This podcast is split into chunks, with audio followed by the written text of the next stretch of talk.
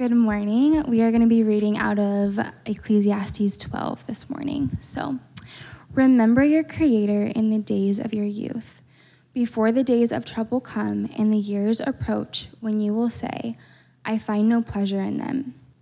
Before the sun and the light and the moon and the stars grow dark, and the clouds return after the rain.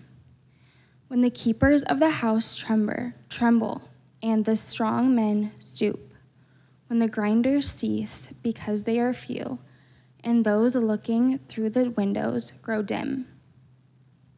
When the doors to the street are closed and the sound of the grinding fades, when the people rise at the sound of birds, but at their but all their songs grow faint, when people are afraid of heights and of dangers in the streets, when the almond tree blossoms and the grasshopper drags itself along and the desire no longer is stirred. Um, then people go to their eternal home, and the mourners go about the streets.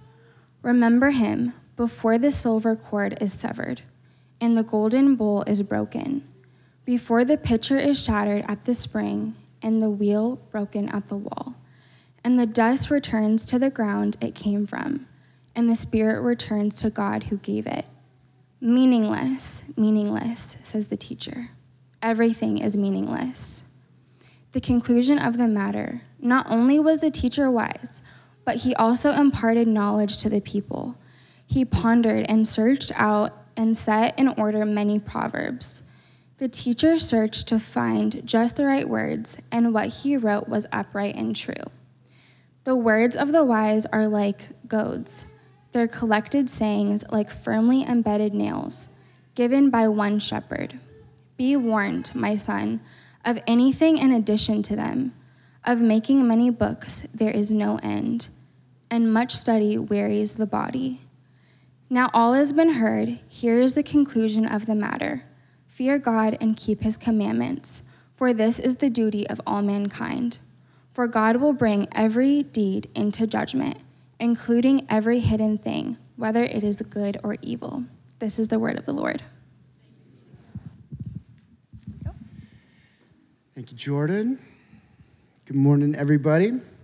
We're, this is it. We're there. How many of you have been with us in the whole journey through Ecclesiastes from beginning to end? Just by a show of hands. Oh, good. Good. A bunch of us have. So this is it. We're wrapping it up today. And then this summer, uh, Summers are always amazing in San Diego, tons of time for barbecuing, getting out in the water, surfing. And so we want to just build community this summer. We're going to be in 1st, 2nd, and 3rd John, discerning how to become a community of love, something that our society needs more than ever. We'll explore what love is, how our Trinitarian God is a dance of love, and how out of that dance of love, we learn to love Him, be loved by Him, and love one another. And truly, without each other, we can't know God. And so this summer, I want to exhort you to press in to the community around you, get to know others, and learn how to smile and look in each other's eyes because in so doing, you'll see the face of your Father who loved you so much. Let's pray. Father, as we wrap up the book of Ecclesiastes this morning, we are asking that rest would be our way of being, that this church would be known as a people of peace, a people of quiet, a non anxious presence in the midst of our city. We pray that resilience would be our way of doing as cynicism surrounds us as we begin another political cycle going into 2024 and the debates and the anger and the uncertainty and the rage ramps up. May we be a people who, with quiet hearts and joy filled steps, resilience, pastor, the people that we've been sent to. May we be a prophetic presence in our city, heralding the truth. And may you anoint each of these as guides, as shepherds. May you draw those here today who have yet to surrender to you as King. May this be a day where they are awakened to the reality of their God who made them and loves them. And may we together as a family here in our city serve and bless. This summer, God, I pray that you would so tether us and bind us together that our love for one another would declare to the city around us that we are indeed disciples of Jesus and that you would make more disciples of Jesus through us. In Jesus' name, all of God's people said, Amen. Well, like I said, guys, this is it. This is the last session in the book of Ecclesiastes. And so, as the book concludes this morning, the author steps in and has the final say. So, for those of you that were here for the beginning of these teachings, how many of you remember that the book of Ecclesiastes actually has two voices? Raise your hand if you remember that class. Okay, good. Well done, students. Gold star. So there's two authors, there's two voices throughout the book of Ecclesiastes. The first and the primary voice was that of an ancient wisdom teacher who went by the title Koheleth. Koheleth essentially means gatherer, assembler. He was a philosopher professor type, cynical, jaded, nearing the end of his days, and he was writing to his listeners his experiences about pursuing the good life finding meaning in life. And we have spent months, literally almost six months, listening to this man's thoughts, Koheleth's perspective on the meaninglessness of life. Now, the second voice, the second voice is the actual compiler of the book. The second voice is the actual author of the book of Ecclesiastes, and we only hear from him at the very beginning of the book and here at the very end as we conclude it. Now, the author of the book, he too is like a philosophy professor of sorts. And what he has done is he has taken Koheleth's thoughts and he's had his philosophy class read Koheleth's thoughts. Much like a philosophy professor would say to his students, class, today we're going to read all the works of Nietzsche. And then we're going to have a discussion around Nietzsche's thoughts. And we're going to see how he prompts us and how he bothers us, how he moves us, where we agree with him, where we disagree with him. And so, as the author had his class, his students, his mentees read Koheleth, he had them read him not to just agree with him wholesale, but to challenge them, to get them thinking, to, you know, push against the status quo, so to speak, to broaden their perspectives. So, the author of the book of Ecclesiastes, he actually operates more like a really good intellectual and spiritual mentor for us. Whereas Koheleth, he's a little bit more like a mascot. A mascot is representative of a team. He's not the actual team, but he's representative of the team. And so, though Koheleth is more than two millennia removed from you and I as modern San Diegans, he represents our voice. And he so parallels, his experience so parallels the modern experience because we all, like him, are today pursuing the good life in a culture of affluence and wealth and great liberty and great power for most of us in this room. We, most of us in this room, hold places of privilege. And so we spend our days trying to find meaning, trying to succeed, trying to live rightly, only to discover in certain moments, and they're terrifying moments, that, oh my gosh, this is all vapor. It's all a meaningless grasping of smoke. No matter how far I progress, no matter how high I get promoted, no matter where I'm at on the social hierarchy, at the end of the day, what does it actually mean? This is the teaching of Koheleth. It's all havel. This is the Hebrew word that he uses over and over and over emptiness, nothingness. So, here at the conclusion of the book, the mentor, not the mascot, Koheleth, but the mentor, the author. He steps back in and he says as he closes the book, Okay, class, you've read all of Koheleth's thoughts. You've sat under his cynical, jaded thinking for six months now. Here's some of my closing thoughts on him. Class dismissed. And we go about our day and we're done with Koheleth. And we head to First John, thankfully, next week. so, as we've seen throughout the book, let's summarize what Koheleth says here at the very end. Koheleth has this obsessive, he is obsessively fixated on death.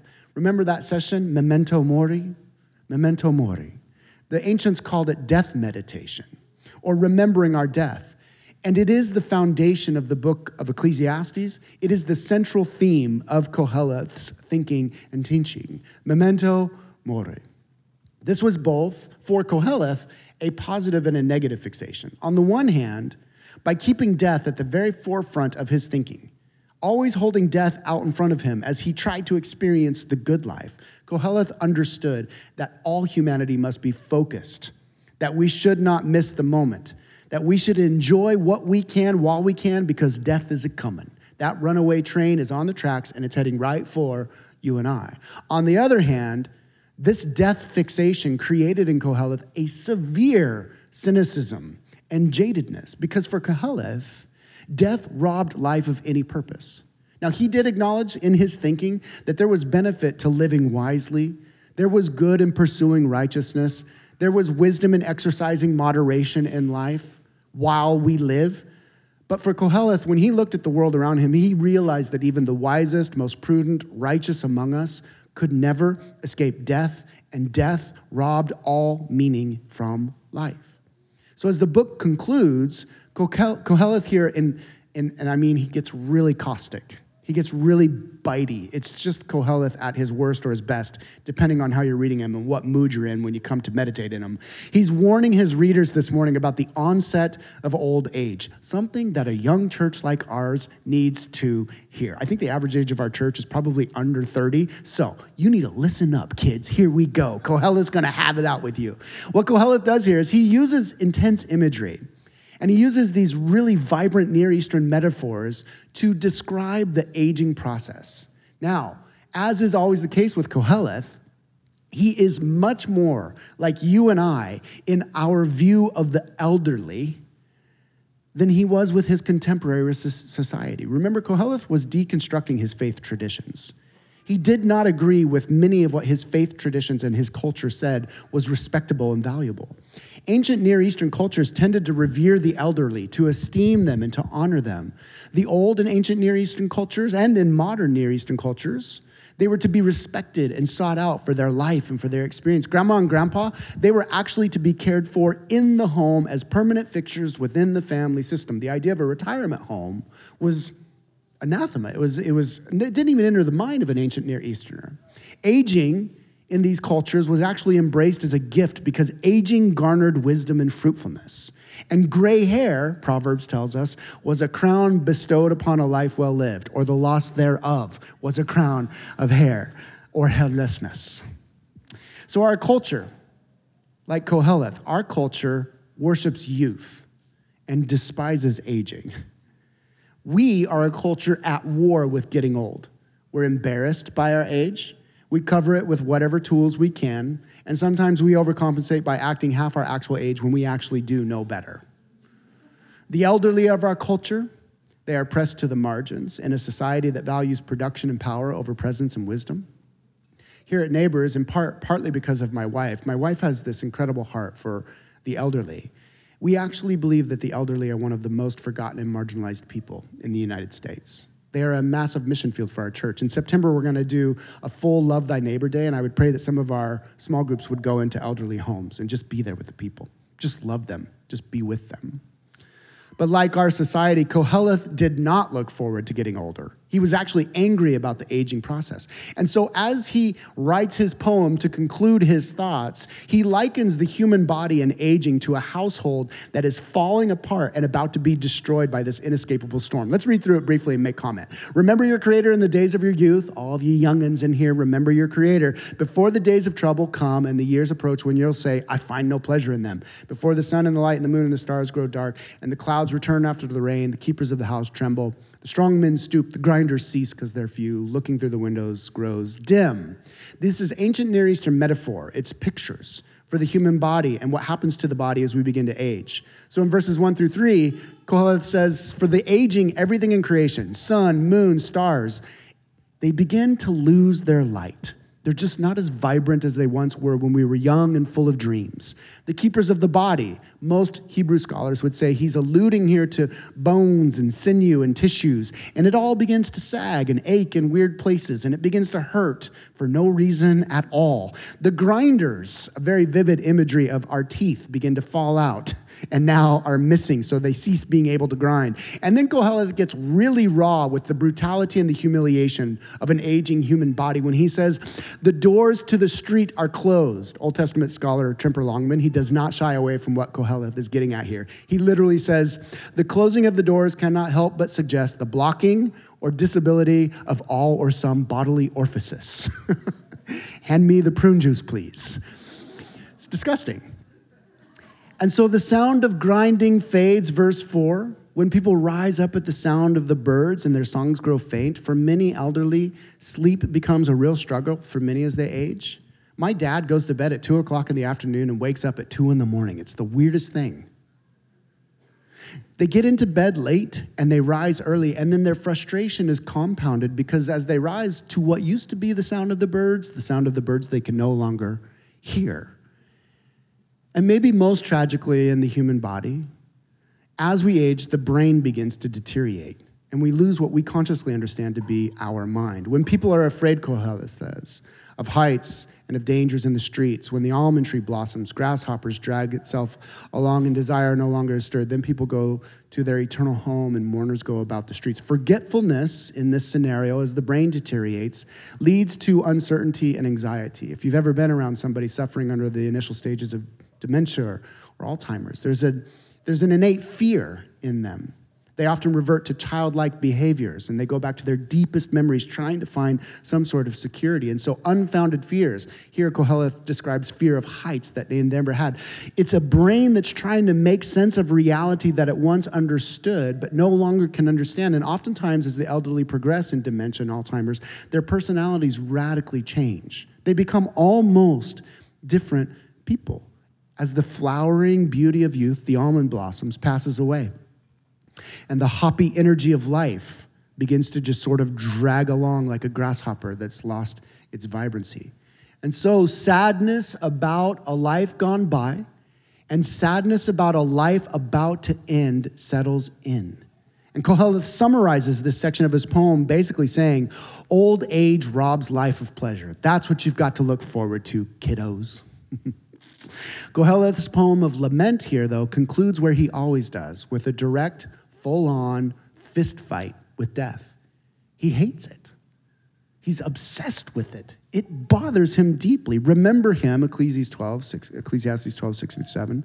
Before the silver cord is severed, the golden bowl is broken. Before the pitcher is shattered at the spring, the wheel broken at the well, the dust returns to the ground it came from, and the spirit returns to God who gave it.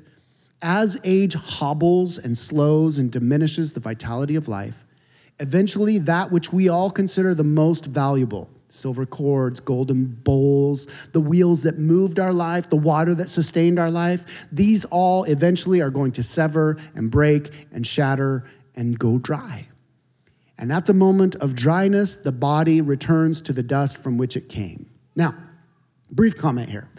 In some ways, and in actually, I should be honest, in so many ways, as I've spent months now meditating in this guy's head, I have resonated with him over and over and over, chapter by chapter. Yep, you're right. Yep, you're right. Yep, you're right. Meaningless, meaningless, hevel, hevel. Why are we doing this over and over and over? And here in his last poem, this process of aging, I have actually resonated. Now, I am relatively young. I'm only 46 years old, but in my mind, that makes me halfway to 92, which makes me kind of old, but I'm not old. And here's the thing even at 46, I am now entering those stages of life that our culture fears and wars against.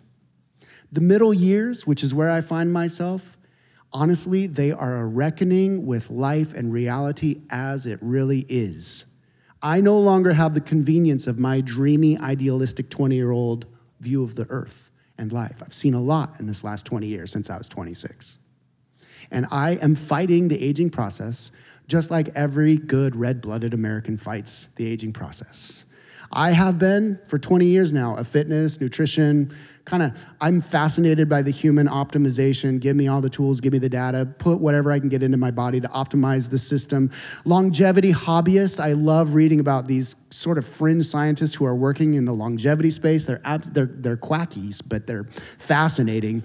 And for, for 20 years now, I've been trying to find a way to edge out. I want to live to be 120. I want to be like Moses, where the vim and vigor hasn't left my eyes. And so I've spent a long time, and I to this day am studying these things. I love human movement and the chemistry of nutrition and the pursuit of holistic health, all these things. But no matter what I do, no matter how much kale I eat, no matter how much I scale my CrossFit workouts, no matter how much time I spend in zone two, no matter how many mindfulness practices I engage in, no matter how much data I take with my Whoop and whatever else they're going to give me in the coming years to help me understand what's going on in my body, I wake up some mornings, I'm like, why does my knee hurt right now so bad?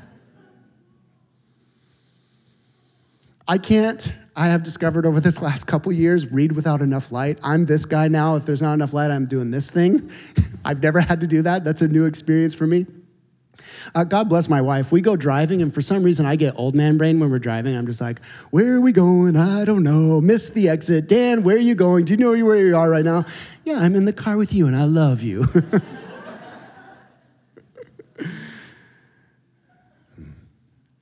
It used to be I could eat whatever I wanted. I could eat like a horse, and I was just like a skinny little piece of rebar. And now, if I look at a piece of cake, it's an automatic five pounds. I look at it, five pounds. There's just nothing I can do about it. And over and over, I am discovering, and it, it, it, again, it's either aging and my brain deteriorating or my ears. I, my wife will tell me something, and it just is like, I don't hear it. And so I'll have to say, What did you say? Over and over. And so, this term midlife crisis, this crisis, it comes from this increasing awareness that the power and the energy of our 20s is now more than two decades behind us. And I can see how a crisis could arise as the strong man that I once was, physically and mentally, and still am in that space.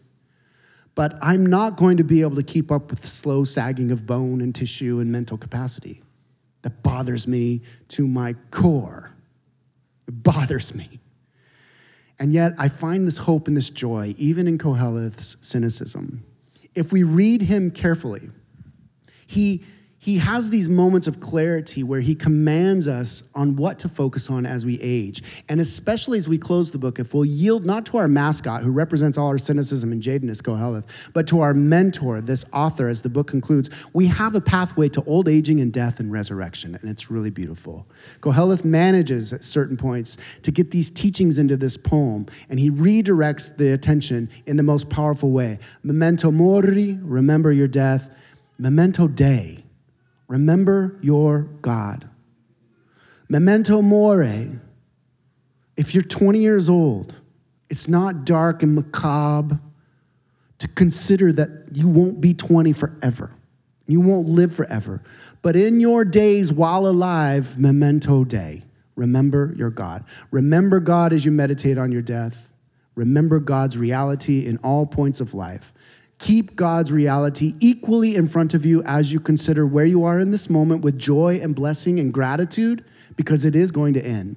Koheleth's death poem here, it's opened and then it's bullet pointed with commands to memento Dei, to remember God. Verse 1, remember your creator in the days of your youth. Verse 6, remember him, he says. Verse 7, the spirit returns to God, an allusion to or a pure focus on God in the midst of our death. And so we've seen clearly throughout the book of Ecclesiastes how when we neglect or we suppress or we forget God's reality or we ignore eternal life, that is, life that will exist after this life that is going to end, when we ignore and suppress those realities, then it creates in us a corruption of soul and a bitterness of perspective, and it pollutes the way that we see and live our lives in this moment.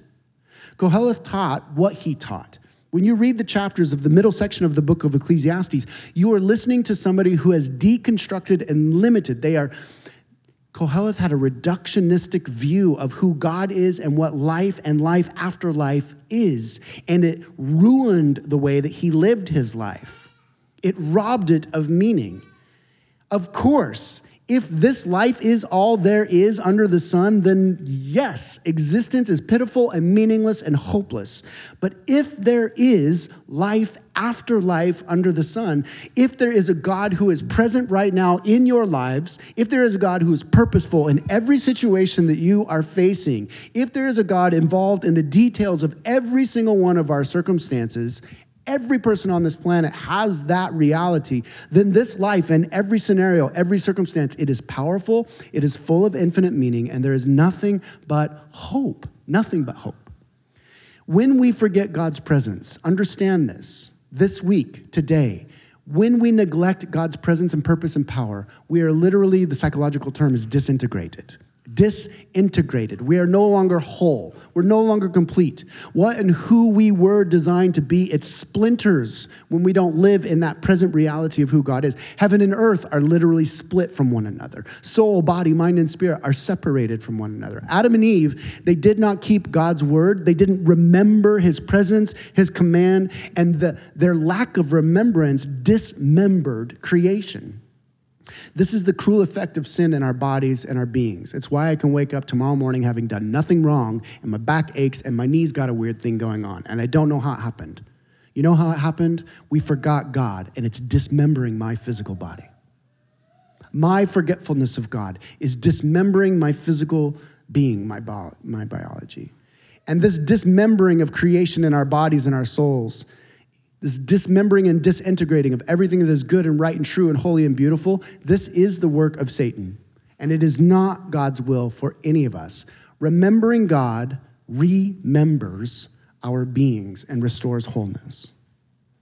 If you feel like you're losing your mind, you're split asunder, crushed, uncertain, scared, overwhelmed, frustrated, remember God and it will remember. It will remember your being. It will remember your perspective. It will reintegrate and create a wholeness and a rightness about what you do and why you're doing it.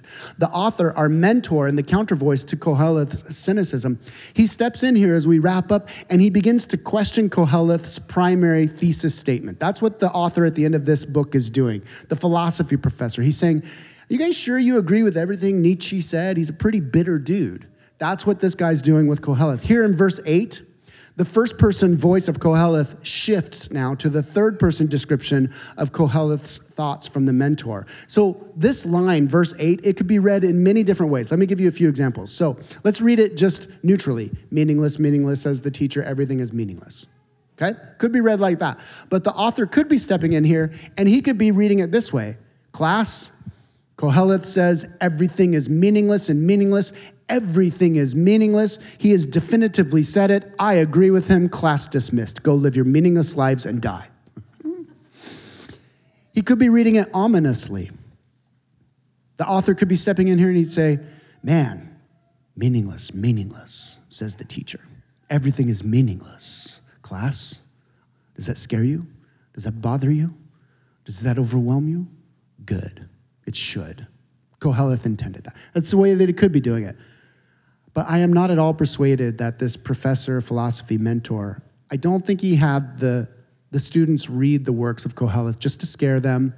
I certainly don't think that he had him had them read Koheleth to, to have them all say, Yeah, I sign off on Koheleth's perspective.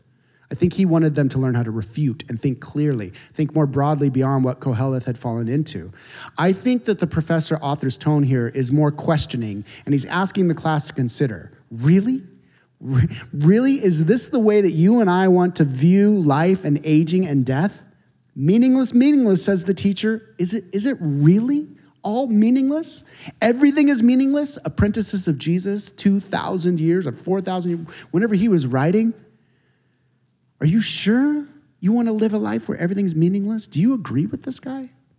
Now, because Koheleth was such a sophisticated thinker, the mentor here does respect Koheleth as a thought leader. And he honors the fact that Koheleth certainly gave it sort of the old college try as he was attempting to discern life. So the author here gives kudos to Koheleth, verses 9 through 10. Not only was the teacher wise, well done, Koheleth, but he also imparted knowledge to the people he did teach. He pondered and searched out and set out order in many proverbs. The teacher searched to find just the right words, and what he wrote was upright and true. Now, that may sound like there the author is giving a commendation. Hey, read Koheleth as if everything he says is upright and true, but there's a trick here in the Hebrew that I think the English translators missed. Even as he's paying his respects, the author is using a challenging voice. And when he says what he wrote was upright and true, those are, those are a couple sort of unique Hebrew words that convey the nuanced ideas of what he wrote was honest and firm. They, they're more literally translated honesty and firmness. In other words, the author says Koheleth did his very best to assess life, and then he used really raw, honest words about what he saw. If for any of you that have been sitting through these teachings over the last six months, you're like, whoa, that was raw. That sounded pretty real the way that he said that. And the man was firm in his convictions. But the author is questioning here. I'm convinced he's questioning were Koheleth's convictions solid? He was honest and he said it in a raw way, but was he honestly wrong? And so the author asks us to consider what we've experienced in this book. Verse 11, the words of the wise are like goads, their collected sayings like firmly embedded nails given by one shepherd. So our mentor says here that, of course, there's some wisdom in Koheleth's perspectives and words, but without God, with this reductionistic view of who God is, and without life after life feeding into his perspectives, his words become like painful goads. All you church kids know what a goad is. Some of you may not know what a goad is. A goad is like a, it's just basically a pointy stick that shepherds would use to poke sheep painfully to get them to go where they wanted them to go, guiding them into wherever they wanted them to be. And so here, the author says Koheleth's wisdom without eternal life and without God in the center of it, the fullness of who God is, is really more like a goad. And it's just poking us, pushing us painfully along towards what? Towards existential crisis, goading us towards loss of meaning, go- goading us rather than gently guiding us to still waters and green pastures in God's power and meaning and reality. Koheleth here, the author says, is like, he's like, it's like he just nails these painful nails into our soul. And his teachings just begin to afflict our minds and bodies with anxiety and hopelessness if he's right. And then the author warns here these types of teachings, they come from one type of shepherd. And it's the type of shepherd who has neglected, suppressed, and forgotten who God is and what God does. So our mentor issues a warning. He says, Shepherds like Koheleth that goad us along in our cynicism and nail their doubts into our belief structures, they're a dime a dozen in a world like ours. Be warned, my sons and daughters, he says, of anything in addition to them, of making many books there's no end, and of much study wearies body. So notice, notice here, there's a parent child dynamic between the mentor, or the author, and his relationship between his readers, compared to the sort of cold clinical relationship of Koheleth. The author, he's warning out of love and genuine concern, contrasted to Koheleth, who is cold and bitter, and he's, his warnings come out of anger and frustration. And our mentor here, he warns that we cannot add what we most need to Koheleth's words. And what we most need in Koheleth's teachings to, to save us from anxiety and existential meaninglessness, what we most need to add to Koheleth's words can't be added because you can't add faith in God and hope in eternal life to somebody who has deconstructed and reduced those things to nothing. You can't add it. There are literally hundreds of thousands. I, I am paid by my community to read, study, and think. I cannot tell you how many books there are out there that say the exact same thing in just very subtly different ways. There are hundreds of thousands of books out there that are laboring to teach us about the good life, teach us and explain to us why life is the way it is, to give us wisdom on how to succeed, how to be joyful, how to find fulfillment. And these shepherds and these teachers and these types of books, they come from every discipline in the huge gamut of study and human experience science, psychology, sociology, economics, politics, spirituality. But try as we may to add a sense of certainty and a sense of purity and a sense of joy and a sense of hope to merely human perspectives that are devoid of God and devoid of life after life. If these perspectives from science, philosophy, economics, find whatever book you want on the good life, if they neglect God in any way or they ignore God's purposes in what that discipline teaches, they will miserably fail to fulfill our souls. They will leave us saying, This is meaningless. It's meaningless. So, the disciplines of human study and thought and guidance, just purely human perspective, cannot add God to their methodology because God consumes everything. He is everything. So our mentor warns us when you're young and when you're old, don't try to piecemeal together a life that's trying to add God as a supplement to your human ability, your human philosophy, and your human perspective. You have to go all in on the reality of who God is and what God has done, and then read your philosophy books, read your science books, read your sociology books, read your economic books with God at the very center of that. And let that be the foundation and the formation of the way that we pursue the good life. Now, he closes with these key words from the Old Testament. The, the mentor author closes with key words from the Old Testament that, that provide the path to true wisdom and the path to meaning and joy and salvation. Fear God and keep his commandments. That's it. You want the good life? Fear God, and we've talked about fearing God being the, the, the, desire to obey. It's the pathway to wisdom. It's, it's honoring His will for creating us and creating this world, fearing Him, and we fear Him by keeping His commandments. Now all has been heard. Here's the conclusion of the matter, and I'm not going to read the rest of it. The author concludes this book saying, Class, you should really ask some serious questions about Koheleth's material Use him as a sounding board. Where are you slipping into resignation, jadedness, reductionistic thinking about who God is, the complexities of a broken world and a chaotic system that feels out of control? But you've got to ask questions about that that are honest. And then at the end of the day, if you want to chart a course forward, if you want a pathway towards fulfillment, and instead of grasping at Hevel, fear God because he is going to judge and make right all the wrong in the world. All the wrong will be made right.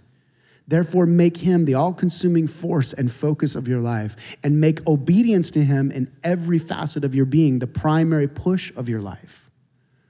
Nothing less than this will equal anything graspable. Death is going to take everything else. So that leaves us with the closing question. Five more minutes, and then we'll come to communion. How do we do this? Two simple things that I'd love for you guys to focus on, talk about in community group this week the practice of his presence and following his son. The practice of his presence and following his son. So, memento Dei, remember God in all things. And remembering God in all things is a practice that must be cultivated. I've got a curious question for you that just came to my mind. We're sitting here in church, we're singing songs to God. I'm sitting here talking about God. You're listening to a teaching about God. We have God's word open on our laps. We're surrounded by God's people. How many of us have ever had this moment in the middle of church where we're like, whoa, if this is real, that means God is here right now? I've only had rarely 20 years of leading church. If I've been in the middle of a sermon, like, whoa, whoa, whoa, whoa, whoa, whoa, this is, he's, he's here.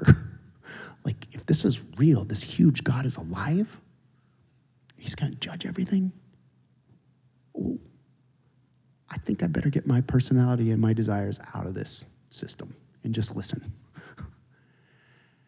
How many of us have ever had that moment early in the morning where you're just trying to grind through your checklist, quiet time, gotta get up, gotta do my Bible reading, gotta get my coffee in, gotta get to work, gotta do this, gotta do blah, blah, blah, blah. But then all of a sudden we're stopped in our tracks in that moment of like, just a weightiness, just like, oh, if this is real, what I'm about to do matters for eternity. Just the remembrance of God, because we are so dismembered and corrupted by sin the remembrance of God is a cultivated practice. Our minds have to be retrained and remembered with our bodies, the inertia of our bodies and, and the triggered systems of trauma from when we were young and the neural systems of our body are just careening us through life. This is why the mystics throughout history have always said everything about Christianity is slowing down and paying attention and molding the mind in a very slow and intentional process that requires training and effort. So our split minds and our souls are distracted, and this generation faces the greatest challenge the church has ever faced. Social media and the hijacking of our dopamine systems are dismembering you.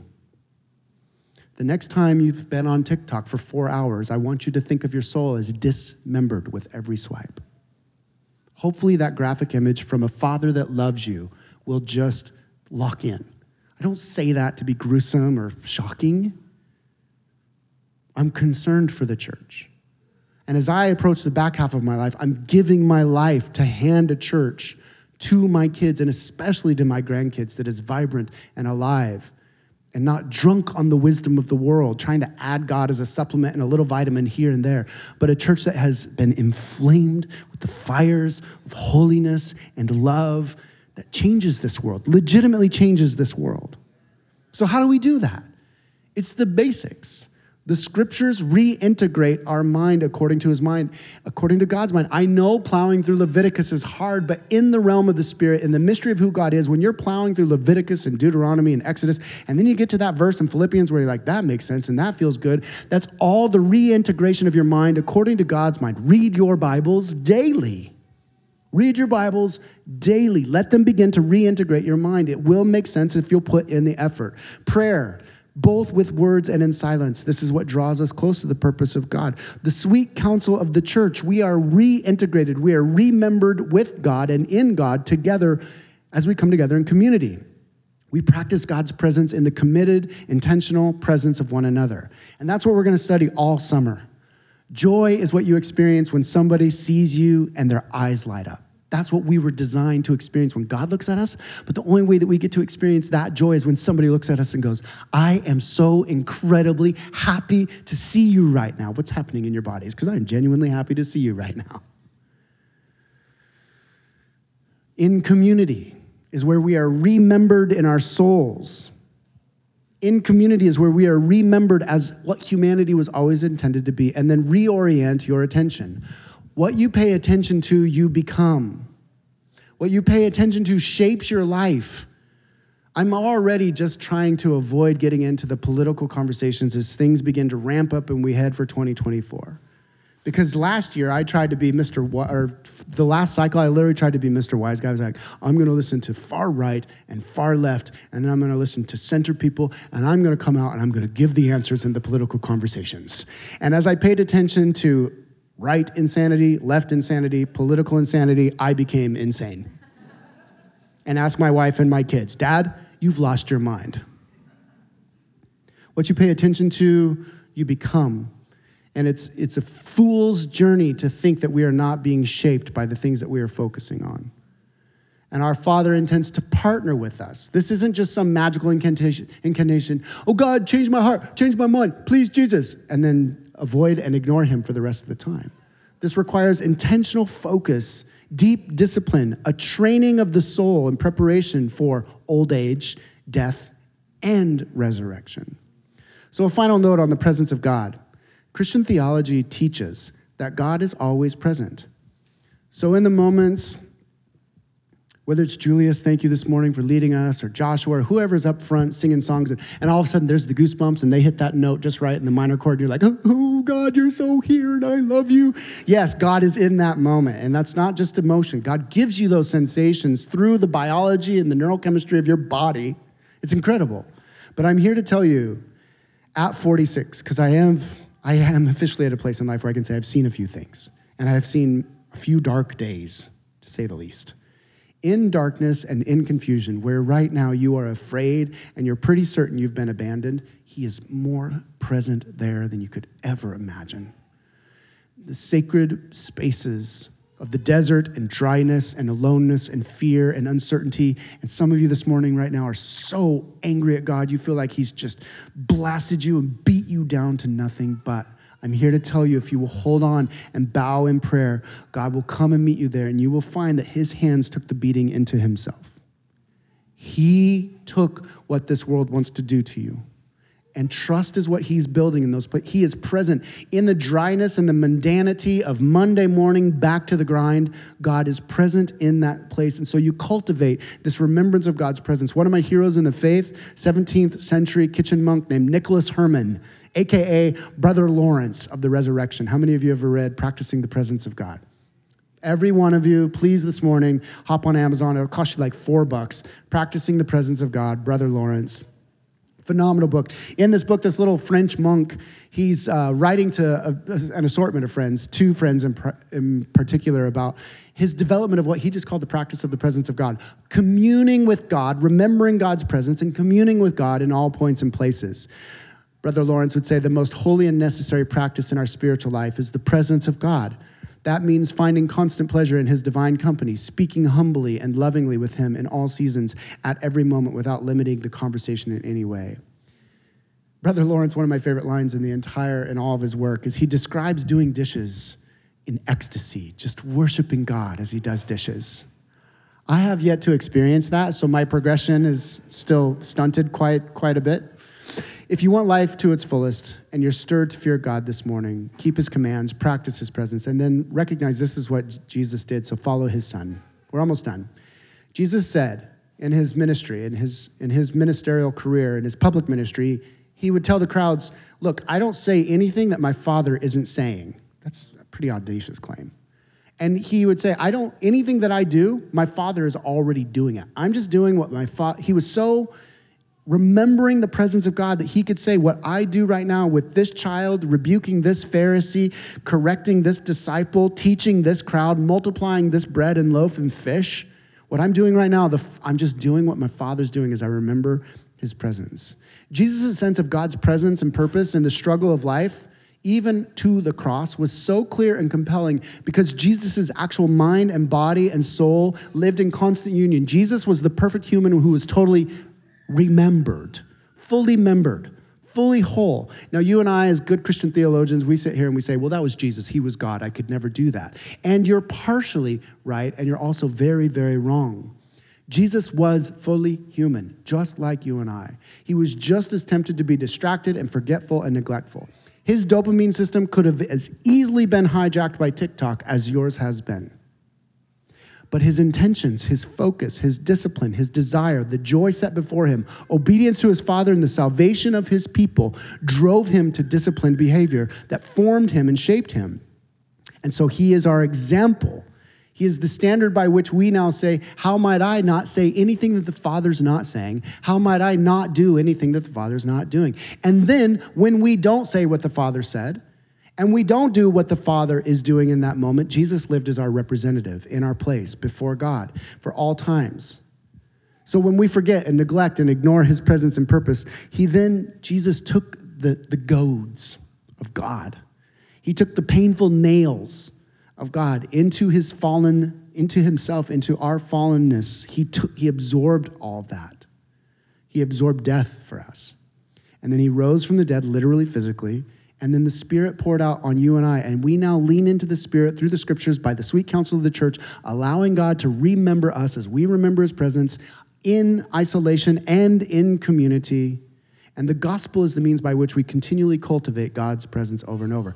Memento Dei, remembering God. It's to remember that God became one with us. God died for you. He raised in victory over all of our fallenness and forgetfulness. And He is empowering you right now. Whether you got goosebumps or it's the mundanity of Monday morning, He is with you, in you, for you, desiring to guide you and empower you. Memento Dei. So for me in this process, what should be a midlife crisis? As I rage against the turning of the tide, and I begin the back, the back half, that downhill slide into my own grave at whatever point God so chooses to take me. This has actually become more of a middle passage for me, not a midlife crisis. I find myself realizing that I am literally passing from one stage of life into the next. And it's more like a new adolescence for me right now at 46. You know, when you're 13 and weird stuff starts happening to your body, and you've got like all this energy, and you're like, I know it's out there, and I don't know what to do with it. I know there's this future in front of me, but man, hormones, what is happening to me? This is sort of like a reverse adolescence.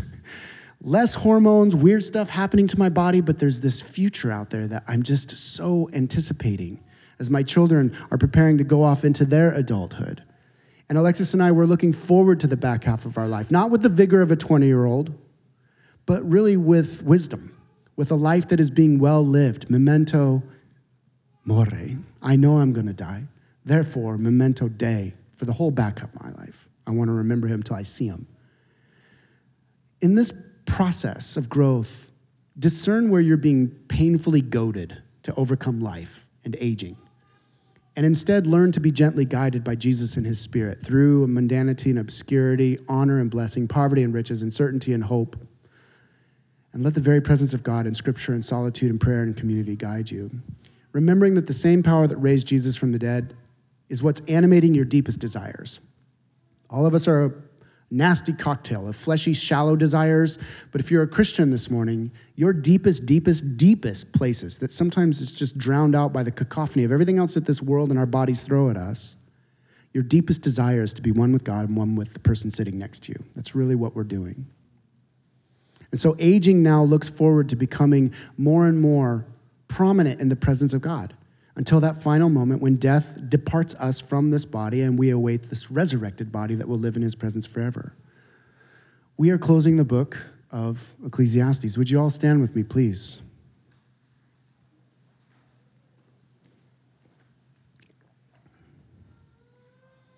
Memento mori.